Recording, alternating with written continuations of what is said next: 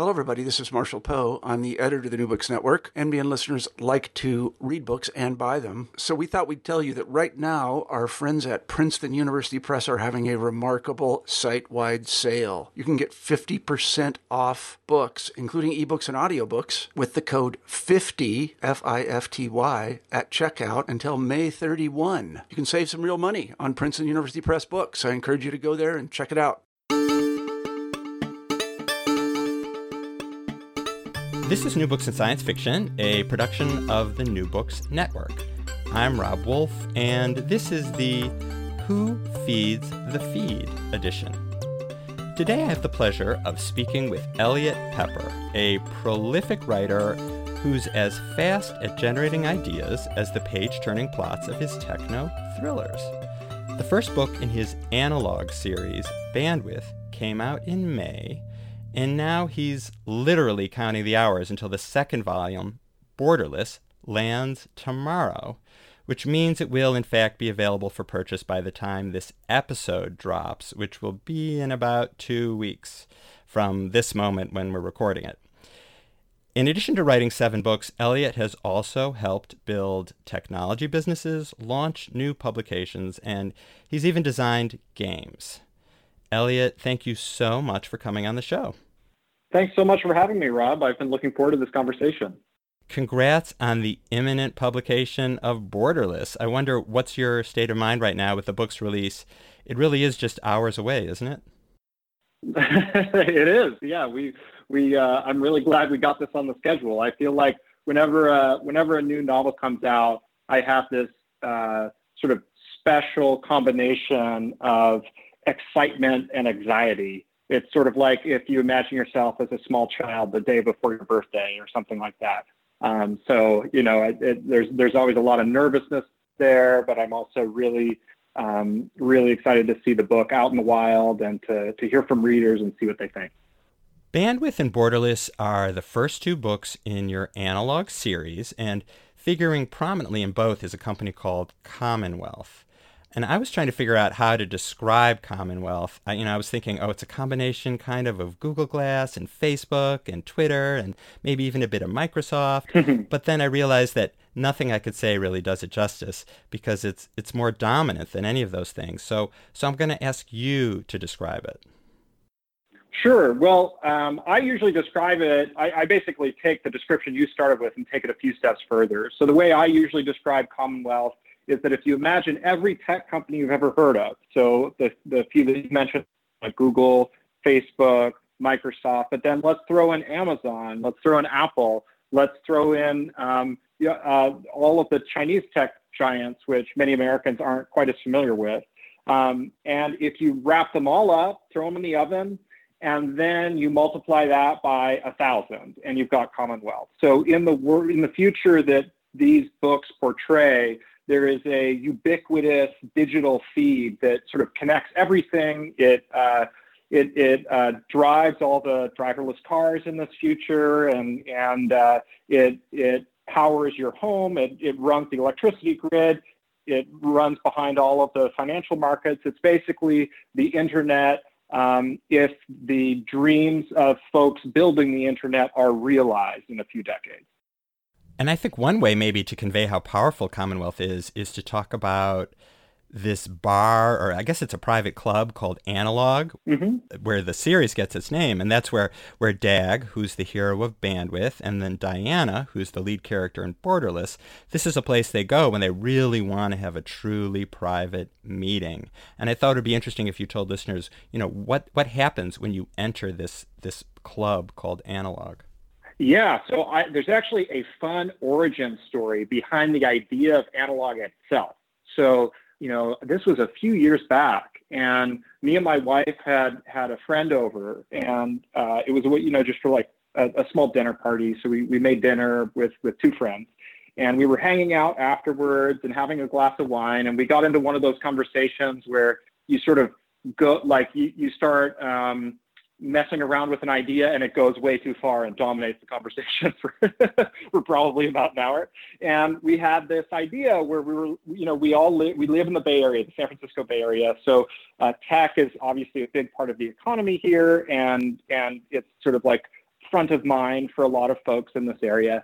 And we were talking about how, you know, with with how uh, pervasive even the digital feeds of today can be, right? It, it's it's hard to pull yourself away sometimes from social media. You know, we all sort of live in our email inboxes all day long, and so sometimes it feels like um, technology has really sort of like in, invaded every aspect of our lives.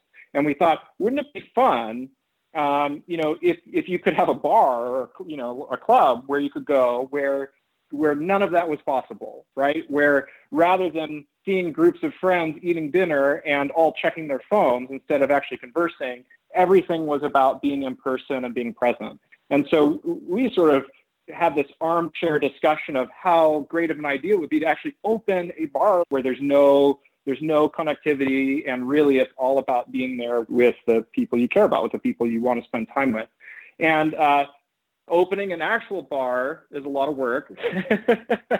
So um, so i ended up sort of taking that concept and weaving it into these novels. And so in in in this future there is this this club actually in san francisco. And when you walk in, this pervasive digital feed that really surrounds everything, that is, is how you access money, it's how you communicate with people, it's, it's layered onto every experience you have in your day to day life, it disappears when you step through the door. So, so for someone in this future, someone who lives with a feed that is much more pervasive than even the internet that we live with today. Suddenly you you step through this door and all of the things that you're used to using are gone, right? And and you have to be there, you have to be present. You no longer have this membrane that's intermediating your experience of the world.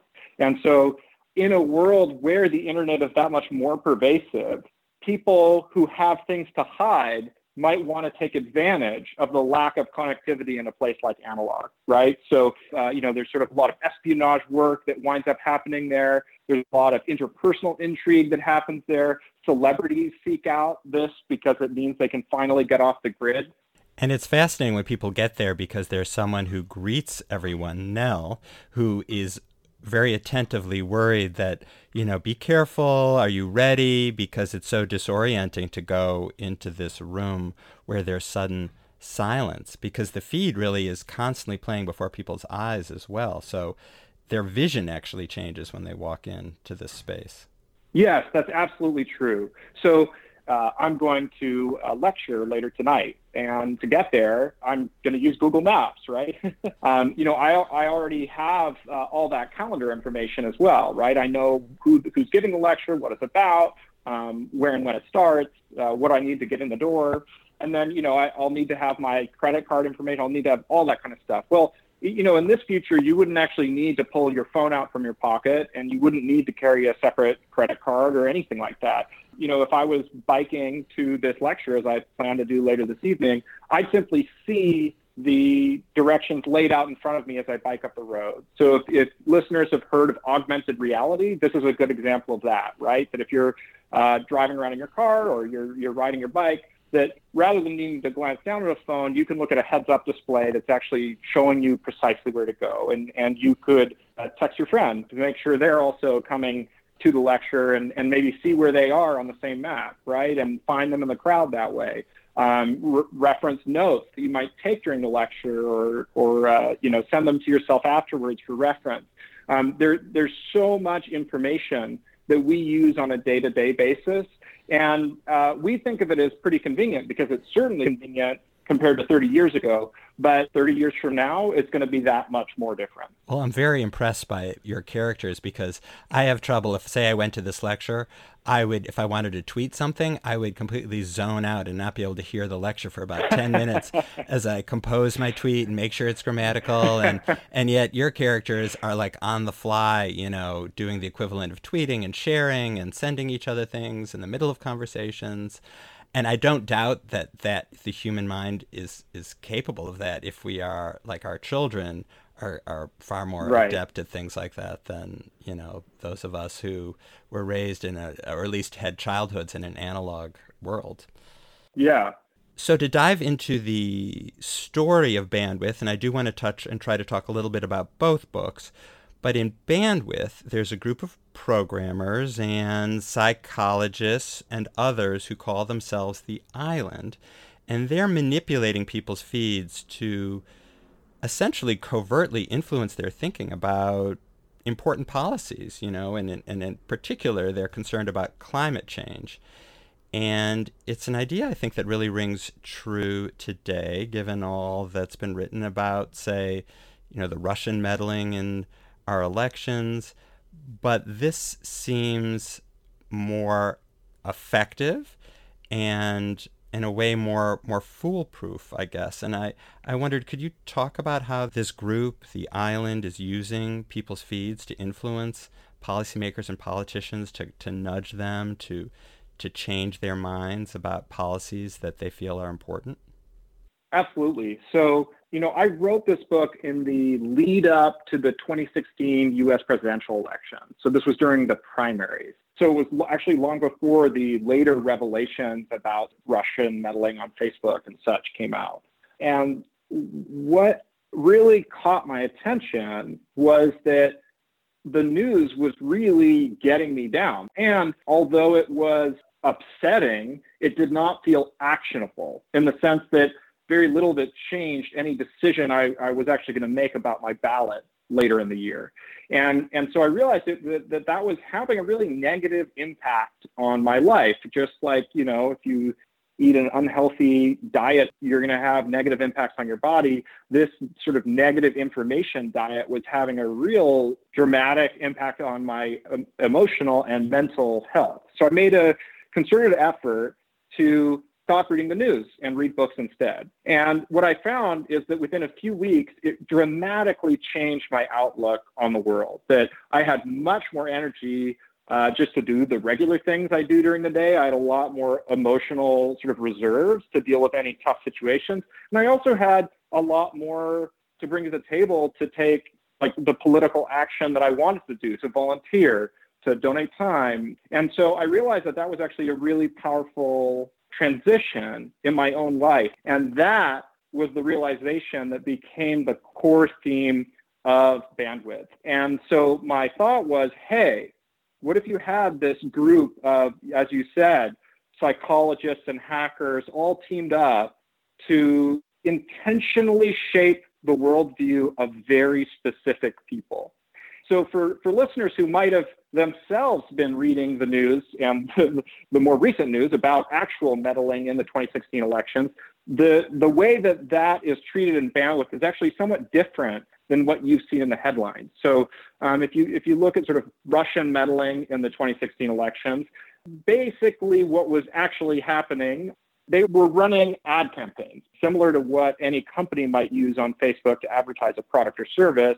And they were covertly using those same tools to try to algorithmically shift the behavior of large groups of people. But those campaigns had limited effectiveness, as you, Rob, just said, right? Like an ad campaign doesn't often actually change the way you see the world.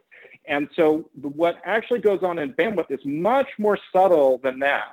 So in bandwidth, rather than running campaigns against millions of people at once, this group targets specific important people. So those people might be politicians who, who hold a lot of sway. They might be business leaders. So if they wanted to, say, influence a vote in the US Senate, they would target senators and other sort of power brokers and decision makers that they knew would have a hand in it right? And then they would profile everything they could find about them. Imagine a, an incredibly in-depth FBI profile on a person with an entire team devoted to it. And then that same team leverages all of the insights and intel they've been able to dig up on this person and uses it to carefully curate their experience of the feed.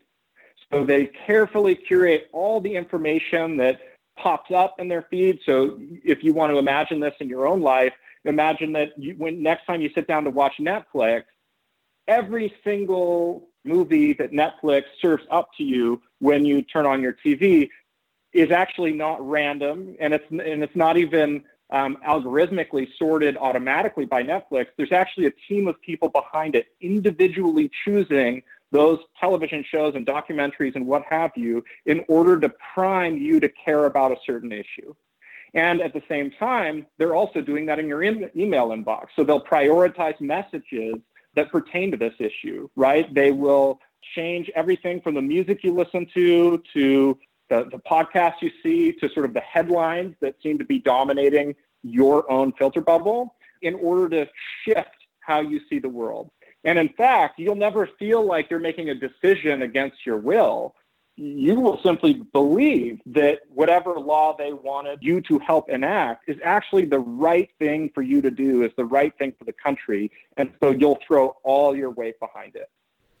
And it seems unethical. Mm. But I was going to say that the difference between the Russian, say, hacking or some of the things we've heard about, and this seems to be that in the case of the ads you were speaking of on Facebook, it could have been stories that weren't even true. But in bandwidth, there's no reason to question the veracity of what people are seeing, but they are steering certain kinds of presumably true stories towards people and other things away from them. So so one could say that they're still basing their decisions on on true information. It's just been very subtly curated and manipulated without their knowing it. That's absolutely right. So th- they are not creating fake news, right? They're not. They're not actually uh, manufacturing, um, you know, inaccurate stories or or something like that to create a false set of beliefs about the world. Rather, they are actually sorting, ordering, and surfacing true facts about the world uh, in a way that shapes someone's opinion. So, a good way to think about this is what do we do when we have a question? You, you're going to make a Google search for something.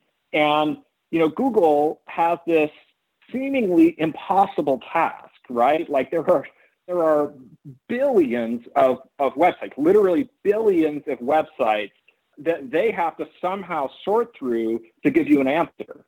They have an immensely complicated algorithm that is extremely secret that calls on hundreds and hundreds and hundreds of different variables to try to sort all of the entire internet, essentially, the entire open internet, in a way that answers your question. And they do it so effectively that usually that first search result, and if not, certainly or usually one of the first three search results will answer your question, right? Being the filter between you and the infinite glut of information that no human could ever process, it represents an enormous power in society, right? Like being able to actually frame the conversation, even if you're not manipulating the content of the conversation. And that is what this group does so effectively.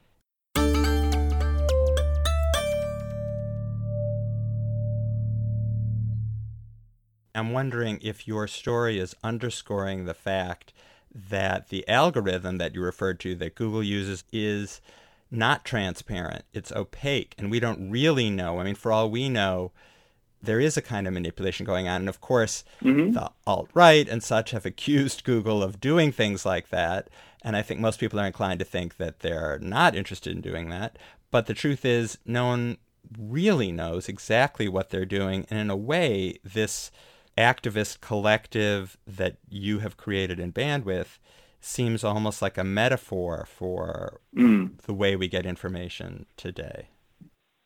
Yeah, I think that I yeah, I think that uh, that reading makes sense to me. You know, I level, the thing I'm always interested in are what are the most difficult questions that don't have obvious or easy answers, right? So I try to dig out like sources of contradiction in in day-to-day life and in our relationship with technology and the world. And that's what I think you just described, right? So, for example, you know, Google with that algorithm, first of all, most lay people wouldn't be able to make sense of it, even if it was made public, right? But there's a really good reason it isn't made public. And that reason is that if Google tells you how it ranks searches, people cheat.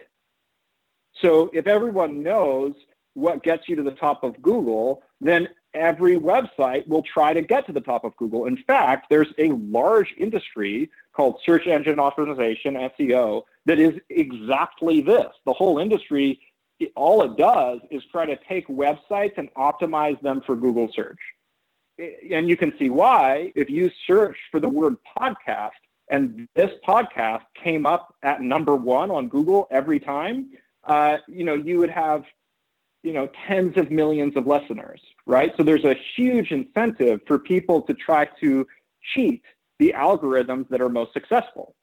So there's this strange set of conflicting incentives where in some ways uh, to remain useful google needs to keep some secrets but when they have so much scale that, that their answers actually impact the lives of billions of people around the world, not even limited by, you know, what country you live in. Like that's an enormous set of responsibilities. And who gets to who gets to make that decision? Right? That's a really, really difficult question. And honestly, if you sort of take a step back from only the Google example and you say, hey, how are these you know, like how are these new technologies actually changing how our economies work and how our societies work? And then how does that change how we should govern these new technologies? You know, that's, I think that's the question of this coming century. One of the things that I really tried to wrestle with in bandwidth is, is all the different sides of, of that issue. The group that you were describing that's trying to manipulate world events, they're doing so for really good reasons. They're doing so because you know, th- they want public education to be accessible to everyone, right? Like they're they're they're doing this to pass better laws to deal with climate change, right? And and that's what I find fascinating. It would be almost too obvious, right? If if they were uh, cheating the system to to some nefarious means that they just wanted money out of it or something like that. But these people are smart and they're not, you know, they're altruistic. They're not they're not jerks. Um, and and they're doing it for reasons that I think a lot of people will be sympathetic to, but they're doing it in ways that are really hard to sign off, off on from an ethical perspective. You had me dreaming about being number one when anyone puts in the word podcast. well, we just we have to recruit these people to work for you, right?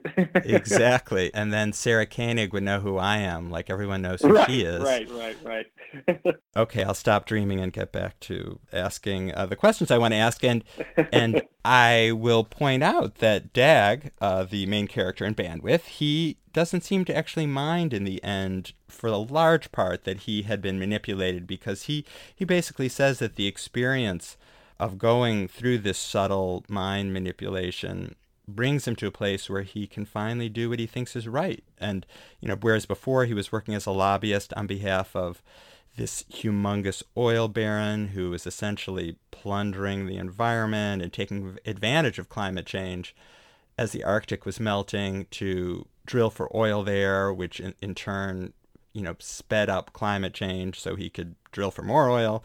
You know, he now has a conscience and he, so it doesn't really seem to bother him. So that just adds to the ambiguity, I guess I want to say, to the mission that this, this collective, this secret collective is on in terms of trying to manipulate people for policies they feel are worthwhile. Yeah. I mean, you know, I, I think that for me, when when I was trying to think about Dag and, and how he wrestles with this. One of the things I tried to reflect on in my own life is how many, many people think of themselves as almost the dictator of their own identity. Like we, like we have this a little homunculus in our in our head, right? Like our identity, our self, and that it is completely autonomous. That you know, even if the outside environment isn't what we like, like obviously you know, if you buy a lottery ticket, you'd love to win the lottery and can't control that, that we still control all of the core sort of decisions that make us who we are. And that uh, that feels like a it's a very seductive worldview, right? Because we want agency in our lives. We we want the freedom to choose. But I certainly didn't choose who my parents were or, you know, where I was born or the stories they told me when I was a little kid that I can't even remember, right? I, I don't even know why I chose to focus on certain things when I was a little kid and that those memories stuck with me while others didn't. right? So in many ways, our identities are the stories we tell ourselves about ourselves. And yet, those stories so often have origin outside of ourselves, right? It's like when you have a mentor or a great teacher who helps you look at the world through a new light, often what you're doing is you are incorporating a story from them into your own worldview. And so I, I think, uh, you know, a lot of our identities is shaped uh, by our environment. That doesn't mean that we don't make important choices. It just means that by acknowledging the fact that much of what we call ourselves actually comes from outside of us, we can better understand ourselves and our role in the world.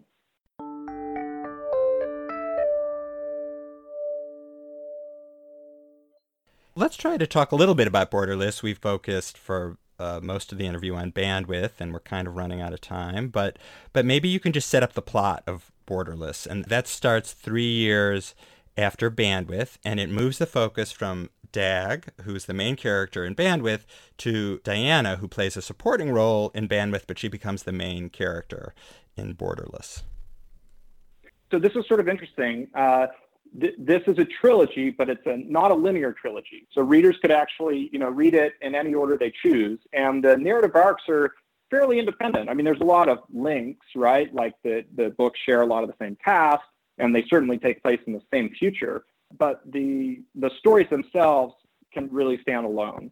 Where bandwidth really tried to wrestle with this question of how do feeds shape our lives? How do they shape our identities? And how do they shape our politics? Borderless takes it to the next step.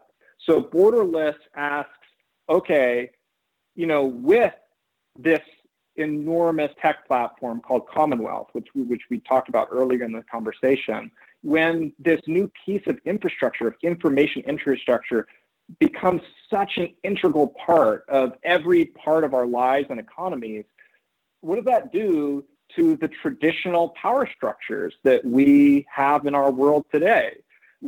What does that do to nation states, right? If, if, if the economy is global, if information is global, what does it mean to be a country if you can't really have control over your own economy if you can't you know control the information your citizens consume or use?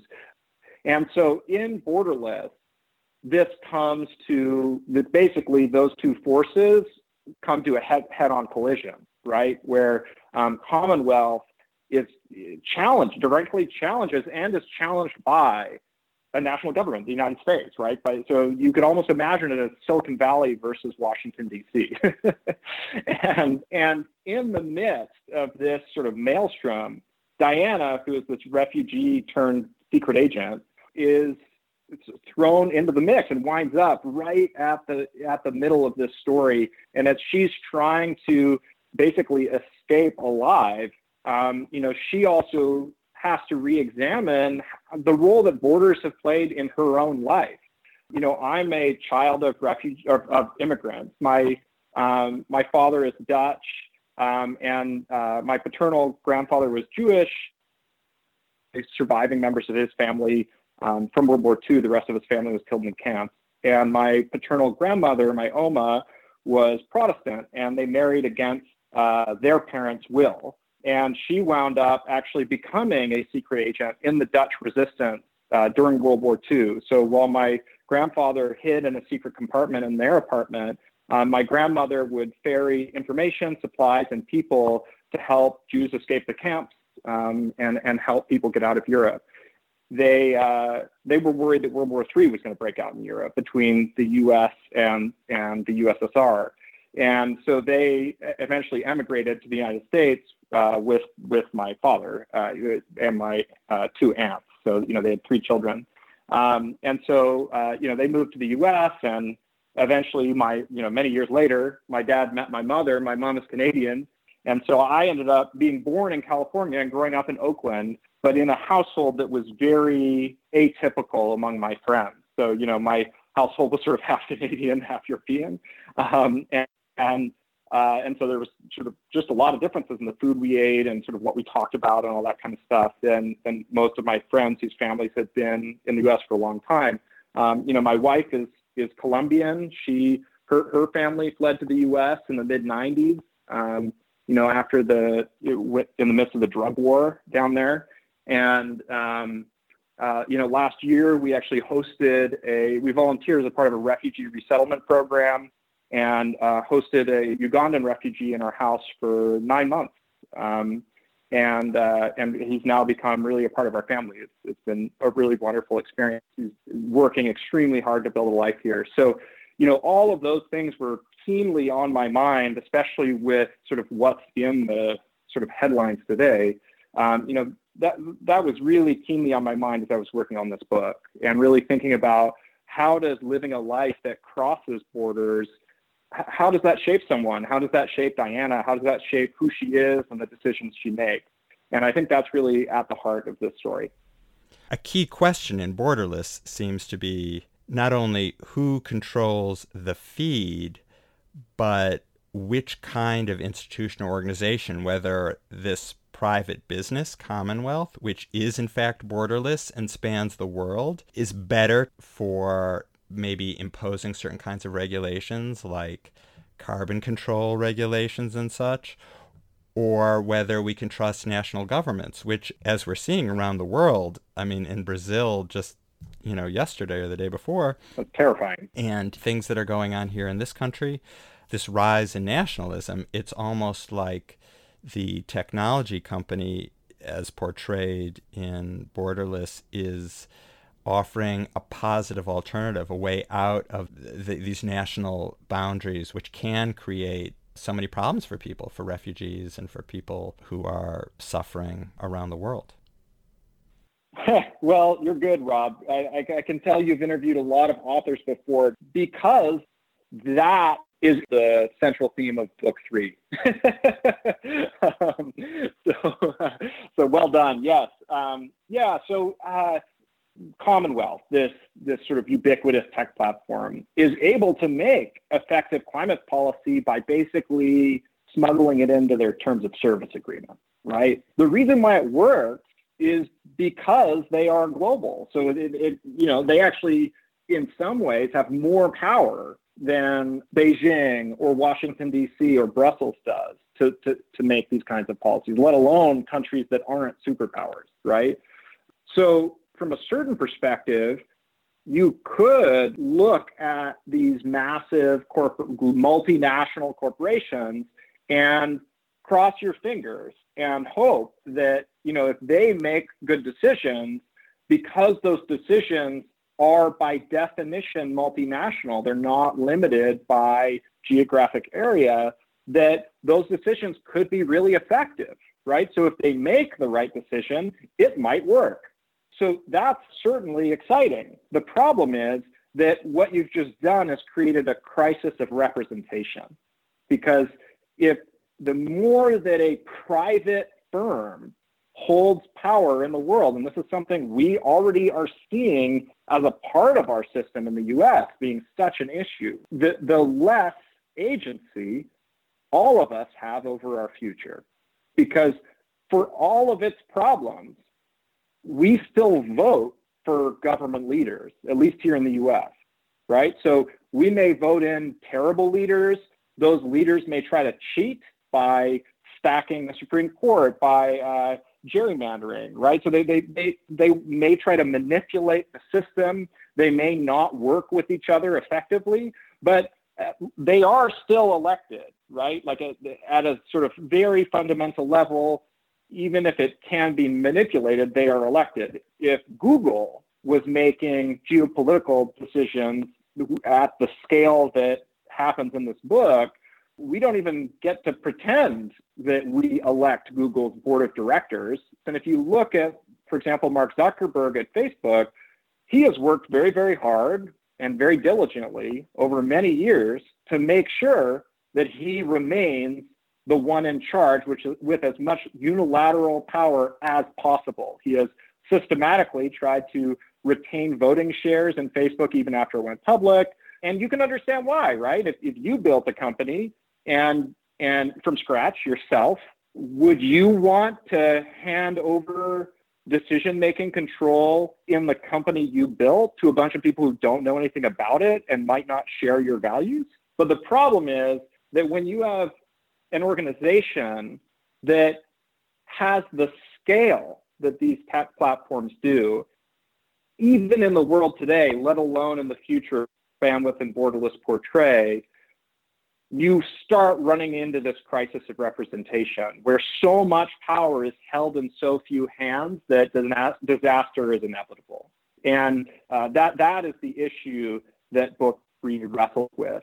That if you if Commonwealth is is as successful as it is, if the feed is as pervasive as it is, then how the feed and how Commonwealth is governed that requires an entirely new coming of age. And that requires a coming of age at the same scale as the age of our current geopolitical system, which was really, you know, the Treaty of Westphalia, right? When uh, in, in Europe, when sort of the current social contracts of what it means to be a nation state were drawn up. That that's you know we, there's a reckoning coming, whether we like it or not, because uh, you know when when private technology platforms reach this scale, they have to grow up. And any, anyone or any group of people with that much power, um, they're going to be the target of a, of a lot a lot of dissent, right? And and that's something that we're going to have to grapple with for a long time to come. So this will be my last question. If Larry Page or Sergey Brin or Mark Zuckerberg were to read your analog books, what would you like them to be thinking about, or what would you like the takeaways to be for them? Hmm. I think I I would hope that they come away from these books thinking that the world is more complicated than it was when they started reading my books. And what I mean by that is uh, like I'm trying to put myself in their shoes, right? If I was Jeff Bezos, right? Like, um, and so, you know, if, if I'm someone in that position of power, part of what got me there is having a really clear vision for the future I want to build, right? My the vision that I articulate has to be so compelling and so so so just clear that I get all of these different people to sign on to work with me to help build it. And so when you get really, really good at, at building a vision that you have for the world, I think that there is a danger there. There's a danger that the map is not the territory, right? That that the clarity of your vision actually belies the nuance that is in the universe around us every day. That in fact, so much of life is beyond our understanding, even if we try to con- try to control it. You know, if Mark Zuckerberg or whoever, you know, reads bandwidth or reads borderless, it will leave them with questions. It will leave them with weird questions that sort of nag at them while they're in the shower or late at night that make them wonder about what pieces are missing from their vision? What different angles would somebody have on the vision they're trying to build if they aren't from Silicon Valley, right? If they aren't from Seattle, you know, if, if they uh, grew up in a re- refugee camp in Greece, right? Like what, what, how, how does the world look from that perspective? And how do we build a world? How do we build a future that is inclusive to all those different points of view? That actually, rather than only creating convenience that actually creates more room for human agency in the world. That's what I'd hope they come away with. That sounds good. And I hope they do read your books. And then I hope they promote them on all their various platforms. That, that would be very kind. I would I would very I deeply appreciate it. if you're if you're listening. thank you in advance. Absolutely, and promote my podcast too if you guys are listening. Exactly we will. We can have Larry Page put it at number one, right? yeah, exactly. Just push that button, that number one button that sits on his desk. It's a big red button. Uh, Eliot, thank you so much for coming on New Books in Science Fiction. Thank you so much for having me. As, as I said before, I you know I came across the show because I love so many of the books whose authors you've spoken to. So it's it's a real delight to uh, to come on and have this conversation. Well, it's a delight to have you. I have been talking with Eliot Peper about his analog series. The first book, Bandwidth, came out in May, and the second book is called Borderless, and it is coming out the, the tomorrow, October 30th. We're recording on October 29th, and it is coming out tomorrow. And actually, is the third book, is there a date already for publication? It'll be coming out next May, May 2019. And what's its title? Breach. Breach. Excellent. All right, look for it, everybody. And please subscribe to New Books in Science Fiction, and please consider leaving a review in the uh, Apple Store or wherever you get your podcasts. Our theme music is by Michael Aaron of QuiverNYC.com. The editor in chief and the founder of the New Books Network is Marshall Poe, and the editor is Leanne Wilson. And I'm Rob Wolf, author of The Alternate Universe, and you can find me at robwolf.net. Thanks very much for listening.